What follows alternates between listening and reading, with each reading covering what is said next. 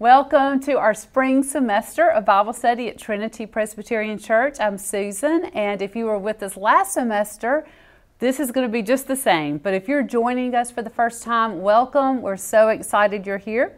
Um, if you have any questions ever, please, you can find my contact information on our website or just ask a friend, whoever told you about the study. I'm sure they have my contact information and um, help, let me help you figure things out. If you need a book, if you need a group, if you just have questions, um, I'm here to help. I may not have the answers, but I will help you find them. So I want to say thank you. This Bible study is going to last 10 weeks. Um, we're going to skip the week of spring break, but this should end before Easter. And also, just so you know, we're having a women's retreat at the end of April, so just tuck that away. We're hoping that will be in person. So, anyway, just wanted to do a lot, a lot of those kind of little uh, uh, housekeeping things. Also, this whoa, this is the book that we're using, and so um, please let me know if you need one. We'll have those at Connell at the church after worship, and we will also have those on my front porch at the church office. If you need one mailed to you, we are happy to do that. So, Hopefully, you will listen to this and do your homework before you meet with your group. Um, this is going to be a little different than Genesis in that Genesis was um, a lot of stories. Hebrews is going to be shorter. We'll let that truck go by, um, or motorcycles and uh, but genesis was like a lot of stories so you might would read two or three chapters and it was like a story. And then you answer some questions or we talk about it. But hebrews is shorter but it is dense. And a lot of what the writer of hebrews does is refer to a lot of old testament stuff. So if you read about something and go what is going on? You're among friends. Um, sometimes on the side of your Bible, it'll have little notations. And if the writer of Hebrews um, is saying something in my Bible, it might be italicized. Look in the margin, and it may be that he's quoting a psalm or he's referring to something from the Old Testament. So the homework is written to be brief, is written to be um, kind of not take a lot of time. So I was not able just to include a ton of let's go in the Old Testament and look that up. So if you have questions, you're probably uh, uh, right there with some other others of us. So ask them, and hopefully the, the lectures will be able to explain some of that better than maybe the homework. So I think that is all. Um, you'll get a Friday email with the lecture in it. Um, in this Friday's email, I'm going to include a little brief video summary of Hebrews, and I suggest you click on that just to get an overall view of it. So um, let's pray and let's get into Hebrews. Lord, you're so good to us that here we are after the holidays, and there's nothing like a fresh start. And we thank you that at every start you are there. And even when we have terrible starts, you're there to help us. We pray that you would build up this group of women, not only in their individual lives, but in our, our lives together at Trinity and beyond in your kingdom, that we would be faithful servants, that you would make us strong and brave and that we would not neglect such a great salvation that our Lord and Savior Jesus Christ has done for us. We thank you that we get to look specifically at Him this semester, and I pray that your Spirit would increase our hearts so we can glorify Him, love Him, respond to Him, and live for Him as He deserves and, and for His honor. In His name we pray. Amen. Okay, so I love to start a Bible study by connecting dots. And so last semester we studied Genesis and we see what started the whole problem. In Genesis 3, sin entered the world. Adam and Eve wrecked it with their eating of the fruit God had asked them not to, told them not to, and sin entered the world. And we see in Hebrews how God solved that. Remember in Genesis, like around 315, God tells Adam and Eve, Look, you're going to have a son, and he is going to bruise the, he's going to crush the head of Satan. Satan's going to bruise him, but your son is going to crush Satan. So we get to see by studying Hebrews the like the realization of that coming true. And also, if you think back to the year before in Bible study, when we studied Luke all year, and remember at the end when the disciples are walking on the road to Emmaus and Jesus is with them, and they don't realize it's Jesus, and they're so upset because this guy that they had been following, they thought he was God, and he died and he was buried. And then there's some rumors, some of the women said they had seen him and they were just really confused. And actually, it looked like they were just kind of leaving town to go back to whatever you do after you've tr- thought you had the answer to all problems and it died. And Jesus went back to the Old Testament and he tied it all together from Genesis to present day. Look, this is what the prophets were talking about. Look, he had to suffer. The Messiah had to suffer. He had to be, uh, he had to die to win, so to speak. And so we see Luke tying Jesus with the Old Testament. And actually, I've heard at least one person I've listened to say he thinks Luke wrote it, although we do not know, because there's a lot of that. If you start looking at Hebrews, the writer of Hebrews looks at the Old Testament and uses it heavily to connect dots to Jesus and how he was the Savior that was promised and how he seals the deal. That the promises God made, all those covenant promises we talked about last semester, Jesus does it. Remember, the covenant promises all along the way were like getting sonogram pictures during a pregnancy. You get to see maybe there's a little bitty thing, there's a dot that people go, Here's my baby. You're like, I see a dot, but it's a baby. Uh, then maybe in a few months, you see the little dot has arms and legs and maybe is swimming. And then the dot is the size of like a little bitty, I don't know, eggplant or something. And then all of a sudden, you hear the baby was born. Hebrews is saying all these sonogram snapshots were great, but the baby has been born. We're not going to go look at the snapshots and snap the pictures of the baby, the sonogram pictures anymore. We're going to talk about the baby. And we're going to explain how this man, Jesus, is the same baby you saw in all the sonogram pictures. So that kind of sets up what Hebrews is about. Um, just some other little details if you like this kind of stuff. Like I said, the author is unknown. Some people have thought it was Paul, some people may have thought Luke. We just don't know. So we're not going to say. So you'll hear me say the writer of Hebrews a lot. Um, he was thoroughly acquainted with the pre Christian Greek translation of the Old Testament. And um, we think the date he is writing this is before the temple fell in 70 AD because something that major would have been included in his writing. And he talks about the sac- sacrificial system as a present day reality, as something that is still happening. Um, so the letter was written primarily to Jewish converts to Christianity. So these would be people very familiar with the Old Testament, and these were people that that were used to their families celebrating Jewish holidays, the Jewish system of sacrifices and observation of days, and all those things. Um, this letter is, oh my goodness, the letter is written. Um, to these people who have been through persecution. They've been through persecution, and there's another wave coming. And so you hear the writer referring to ways they had done great in the past, but frankly, he's telling them they've gotten soft and they better get ready, and he is trying to get them ready. And you hear this urgency. Um, these Christians are probably in Rome, and um, there, there is a hard persecution coming. If you know your history of Nero and just how horribly they treated Christians, um, is scary. Like, I'm just, if I were a woman in that church, I would have been scared to death. I would have been like, I'm going to pack my bag and go in the country. I mean, I would have been a chicken. So they do have a lot coming at them, and the writer is addressing that.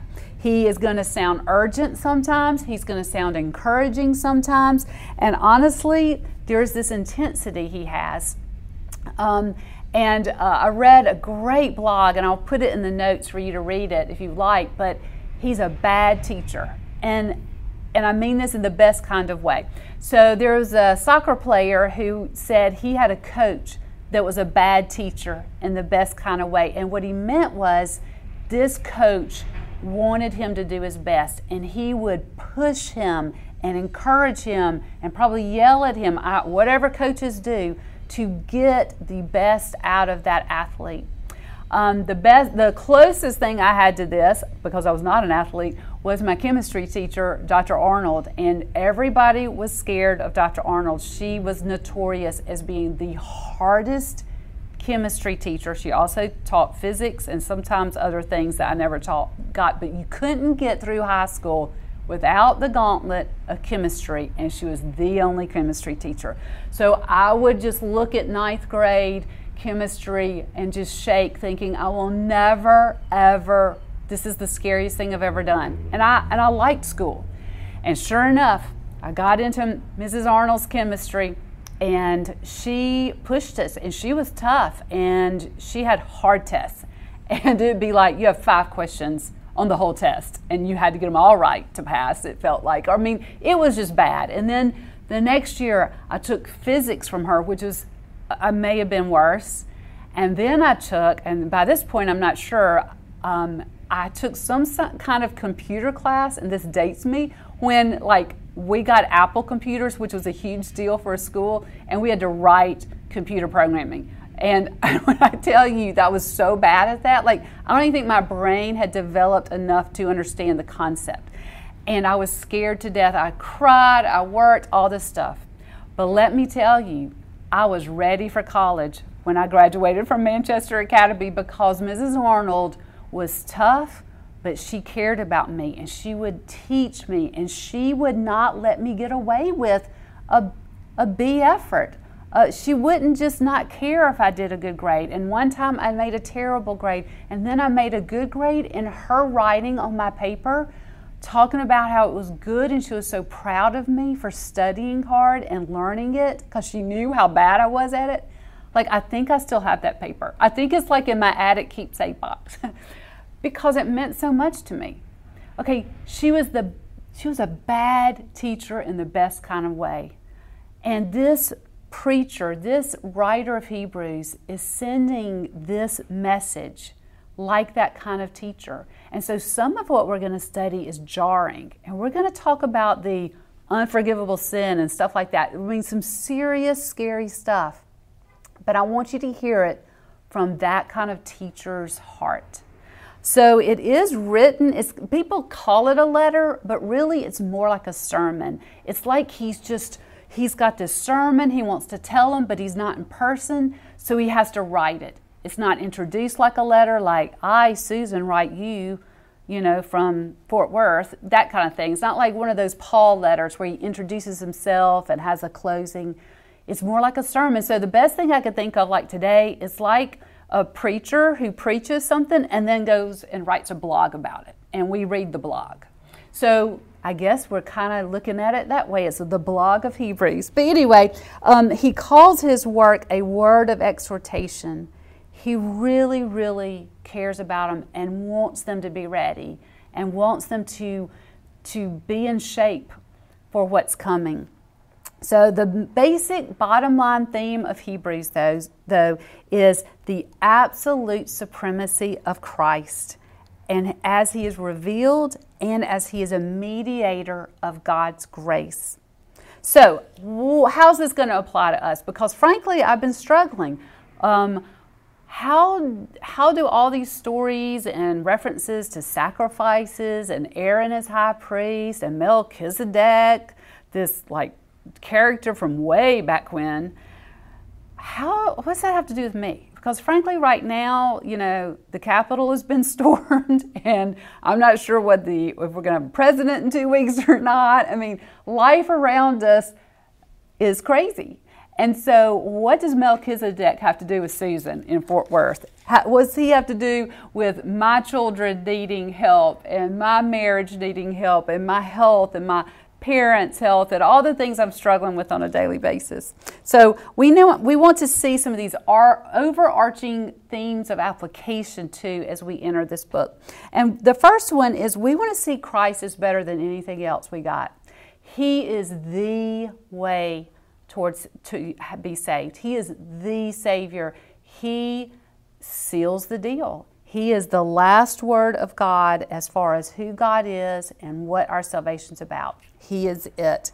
Um, he is the one like that solves the problems we saw in Genesis. Um, and so we may not struggle like the original listeners to, you mean I don't have to go to the temple and sacrifice every day anymore? We may not struggle like they do about that, but we're going to struggle to lay down our works and the things we do cling to to be saved. Um, we may not face the same persecution that they're going to face, but another application we need to deal with is we can get lazy like they did. We can get soft. We can not, you know, we can kind of kind of kind of lay off the gas a little bit, especially in COVID. No one knows if you're at church or not. You can say that, you know, you just put COVID on it and everybody excuses you which some in some ways can be awesome about the stuff we don't want to do like maybe going to parties or having parties or or you know all the things you don't you feel like oh man i want to i don't have to have that. I don't have to have the big birthday party for my kid this year. Now some of us are sad because we love doing that thing but for the introvert covid could be kind of have some silver linings. But so much of what we can do nowadays is just say ah i'm just going to do the basics i'm just going to get up I, nobody's really holding me accountable Nobody cares if I'm at Bible study or listening to this podcast. And God cares. And the writer of Hebrews cares. And he's saying, look, you've got to heed this. Some bad stuff can happen if you neglect so great a salvation. Don't be soft, don't be lazy. And we also need this same hope that the writer gives us that our Savior knows what it's like to be human. He knows what it's like. He gets the path we're on. And so we have someone with us, not only now, but for whatever we have to go through now, we can know for a fact that on the other side of this life, it is going to be golden. It's going to be worth it, and all of this is really going to pale in comparison. So, that's it. We're going to be reminded that Jesus not only is one of us, but He is supreme over everything and He rules everything, including the crazy that we find ourselves in now. So, that is our big introduction. Now, I want to take Hebrews 1 and Hebrews 2 and just kind of obviously really quickly cover these two fabulous chapters. And um, the first one is let's read Hebrews 1.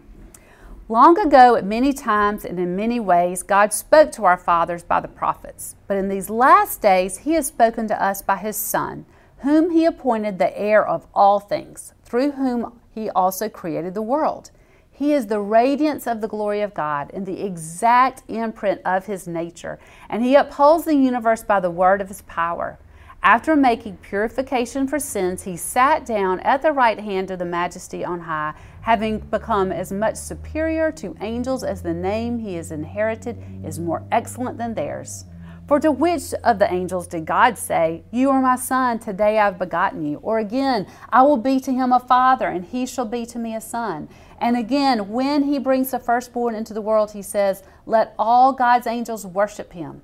Of the angels, he says, he makes his angels winds and his ministers a flame of fire. But of the Son, he says, Your throne, O God, is forever and ever. The scepter of uprightness is the scepter of your kingdom. You have loved righteousness and hated wickedness. Therefore, God, your God, has anointed you with the oil of gladness beyond your companions. And you, Lord, laid the foundation of the earth in the beginning, and the heavens are the work of your hands. They will perish, but you remain. They will all wear out like a garment. Like a robe, you will roll them up. Like a garment, they will be changed. But you are the same, and your years will have no end. And to which of the angels has he ever said, Sit at my right hand until I make your enemies a footstool for your feet? Are they not all ministering spirits sent out to serve for the sake of those who inherit salvation? So that's why I'm calling this lesson more than a pretty face. So much of how we view Jesus is, oh, that pretty stained glass window at Cornell, or oh, those pieces of art, the works of art I've seen in museums or you know galleries or in my art books in school. And this is one of the reasons I think why God told us not to make graven images of God because there's just no way we can just even contain. I mean, in a way, The whole Old Testament has been trying to express this Messiah. And finally, finally, Jesus breaks on the scene. Finally, no one has to try to capture it. Jesus just comes. And we see almost like the Shekinah glory breaking out with those angels when Jesus was born, is the writer of Hebrews is like, here it is. This is it. You know, it's almost like he has this verses one through four, like the big opening number. Um, I was like watching TV, doing something cleaning or cooking, and Indiana Jones, the second one came out, which is my least favorite. So don't even waste your time watching it. But the first scene is this huge, fabulous musical number, and like a, and like it's, I think it's somewhere like in China, so it's all these gorgeous red costumes and singing and fans, and just then there's a whole shootout, and it's just fantastic, and it's like a big bang opening to that movie. And I feel like that's what the writer's doing right from the start. Here we go. All this stuff we've been trying to tell you in the Bible, but now Jesus is here, and we get to meet him as like a prophet, priest, and king. Um, he reveals God. That's what the prophets were doing in the Old Testament. They were revealing God, what He wanted, um, his character. Um, we've had songs, we've had proverbs, we've had stories, we've had, you know, just prophecies trying to show us this Messiah. And Jesus reveals God in the best way. God says, if you want to know me, look at Jesus. He's an exact replica of me. He reflects my glory. But he's also a priest in that he has made a sacrifice. Um, he has purged our sins. And then he's a king. He rules. He has he is sitting at the right hand of God the Father Almighty, ruling. He has sat down because he's finished his work and he rules over everything. And then the writer starts comparing to angels. Now, we may not think that that's a great thing to do. I mean, our view of angels may be Cupid on Valentine's Day, or maybe just because we finished Christmas, we have really pretty angel themes in our decorations. But the Old Testament listeners, um, and these listeners to the, the first time they heard Hebrews, angels were a big deal. They were a big deal to their religion, to their, their faith because angels had played a big role since the beginning. If you remember the Garden of Eden, when Adam and Eve were sent out, God sent angels to guard it. So from Genesis on to when Jesus is born, we're seeing angels on the scene. You see Abraham seeing angels alongside the angel of the Lord. You see um, the angels that, you know, maybe uh, fed Elijah. Um, you see uh, just angels and angels. But but another thing that really I did not know for a while is angels were present in the giving of the Mosaic Law. So like the Ten Commandments, like I think there are angels there doing that. So I don't know what that looks like. I certainly don't think it was how Charlton Heston's movie went down because I didn't see any angels there. But angels were like a big deal and they carried authority.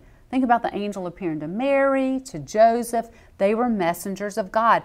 If you saw an angel, you would probably wet your pants. I mean, you would think, is this God? That's how intimidating and big deal angels were. And he's saying, uh, Jesus is better than the angels. He's higher than the angels. He's the son versus the messenger. He is ruling forever the angels aren't they're they're messengers, they're workers, they're sent here and there. Um, they are ruled. They follow direction, and Jesus is the one directing. Also, we see that Jesus is eternal. He was there at creation, and He is going to make creation right we'll see in the next chapter that part of what Jesus does is he reinstates mankind as being in charge of creation, like they were in Genesis 1 and 2. And he rules over all, including these angels, sending them to do stuff for us. So, but, but as much as Jesus is the ultimate, the superior power, he is the deal, he is the last word from God on if you want to know God I can't say more than look at Jesus. he is also one of us. And that is where chapter 2 takes us. So I want us to just skip ahead a little bit in chapter 2, and I want us to read starting in verse 8. Um, let's see. Uh, tell what, let's, yeah, now in putting everything in subjection to him, Jesus, he left nothing outside his control. At present, we do not yet see everything in, subject, in subjection to him. But we see him who for a little while was made lower than the angels, namely Jesus, crowned with glory and honor because of the suffering of death, so that by the grace of God he might taste death for everyone. So I just want to pause right there really quickly, okay? This is when we hear a human name, Jesus. The Hebrew writer is saying, and he has a human name. This, this person that is God who is the just the reflects God, is God, is the ruler of all, he has a human name. He has a he's a man. His name is Jesus. And this person that is above the angels was made for a little while under the angels. He was made less than angels. He was limited. He he had a human body. He he had to eat. He had to find a bathroom. He stumped his toe. All those things. Okay, let's keep reading in verse 10. Like, why did he have to be man? For it was fitting that he, for whom and by whom all things exist, in bringing many sons, that's you and me, to glory, should make the founder of their salvation perfect through suffering. For he who sanctifies and those who are sanctified all have one source. That is why he is not ashamed to call them brothers, saying, I will tell of your name to my brothers. In the midst of the congregation, I will sing your praise. And again, I will put my trust in him. And again, behold, I and the children God has given me. Since therefore the children share in flesh and blood, he himself likewise partook of the same things, that through death he might destroy the one who has the power of death, that is the devil, and deliver all those who through fear of death were subject to lifelong slavery. For surely it is not angels that he helps, but that he helps the offspring of Abraham. Therefore, he had to be made like his brothers in every respect, so that he might become a merciful and faithful high priest in the service of God, to make propitiation for the sons the sins of the people. For because he himself has suffered when tempted, he is able to help those who are being tempted. Okay, here we see Jesus taking on our world, taking on our flesh, being a fully a man, just like he's fully God. And I know that is hard to understand, but it's true. And he was made, um, another translation is captain of our salvation, or hero of our salvation, or uh, trailblazer, or author of our salvation. And this, this is kind of like the idea, again, not an athlete. So I never would have been chosen as the team captain of the basketball team, for instance. Um, even the year I was on the basketball team and was so bad, I wore the old uniforms because I was so far down the bench. They ran out of the good uniforms and put the rest of us losers in the old, old uniforms. I never would have been made team captain. I didn't know what it was like to do a layup. I was not I didn't know what it was like to to win a big game because I was cool under pressure. Um, so I couldn't have encouraged my teammates, and they wouldn't have followed me because they were like, "What's Susan know about basketball?" No, they followed the team captain who was good at basketball. And we see the same idea, and we see a little bit of this foreshadowed of the kind of Messiah we're going to have in key, when David fights Goliath. He was a representative for all God's people against Goliath, who is the representative of all the the Philistines, the enemy of God. In the same way, Jesus is our representative, our captain, our hero as he stands against Satan. Because Satan does have a right to call us his, because we're guilty and we're sinners and we deserve to die. And Jesus says no and actually beats Satan by dying. And he is our captain of our salvation. So, he is putting Genesis 1 and 2 back in order because now he's calling us family again. Now he's calling us sons and brothers. We have a family name. We are seeing how we're getting back to how it was in Genesis 1 and 2. And then the best part of this, as a trailblazer, not only does he make there a way for us to be saved, but he comes back and walks with us, knowing that we get thirsty, knowing what it's like to be sad, knowing what it's like to lose someone, knowing what it's like to be scared and lonely and abandoned. He knows what it's like to weep for a friend. And he has faced the same temptations of the devil and resisted. And he gives us all that. He knows what it's like to deal with a demanding work schedule and close friends misunderstanding him and just to have the weight of the world literally on his shoulders. So he can totally understand when you're overwhelmed with your home being a wreck and kids all running fever. He can understand what it's like to go to work and feel like you wore the wrong shoes and you've got a presentation and your desk is a wreck. He knows what it's like to face death. The one thing he knows what it's like that we will never know is to be fully abandoned by our Father because that he was the only one who could do that and come back. And he did. He was resurrected. So, in conclusion, I want to read the first few chapters of chapter 2 because this gets to the main thrust of why this writer is, is really hammering this through. Therefore, we must pay closer, much closer attention to what we have heard, lest we drift away from it. For since the message declared by angels proved to be reliable, and every transgression or disobedience received a just retribution, how shall we escape if we neglect such a great salvation? It was declared at first by the Lord, and it was attested to us by those who heard, while God also bore witness by signs and wonders and various miracles and by gifts of the Holy Spirit distributed according to his will. No wonder the writer comes out early with this warning and this application. You've got to pay attention. We have got to pay attention, women, to our salvation. We have got to pay attention to the work Jesus has done for us on our behalf and continues to do alongside us, holding our hand in this path toward forever. So, one of the goals of this study is to do just that. We want to be earnest, we want to listen well, we want to make it through. We want to cross that Jordan River with the well done, good and faithful servant ringing in our ears. And God will make sure that happens. But somewhere between then and now, just like they became lazy, we can too.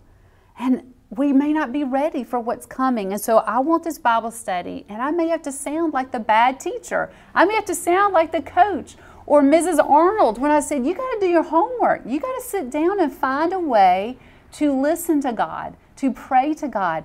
You got to put it on your priority list to get to your group, to get to church, to remember to be among your friends who remember and who will remind you of God and His powerful Jesus. We need to, to, to listen to that Are you ready mantra of the New Testament, of the virgins do you have enough oil to lamp the light? Are you ready for the bridegroom?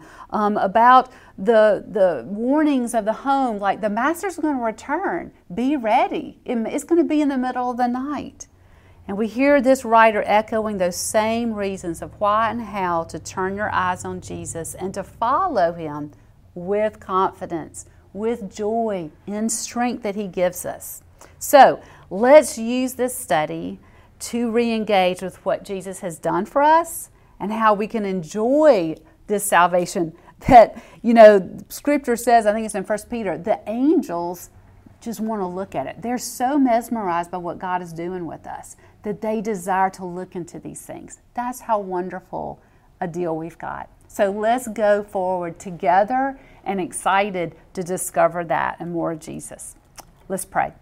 Lord God, you are so good, and I do not feel it every day, and I need to be reminded. So thank you for your word, and thank you for this writer that we can almost taste his excitement, but we also hear the urgency in his voice. And I pray that you would be faithful to us in our hearts, that your Holy Spirit would beat in us, and it would sing, he would sing um, the same song in our hearts, that we would grow more mature, more ready for persecution, more ready for our own doubts and our own fears, and that we would be like Jesus, who is the captain of our salvation. In Christ's name, amen.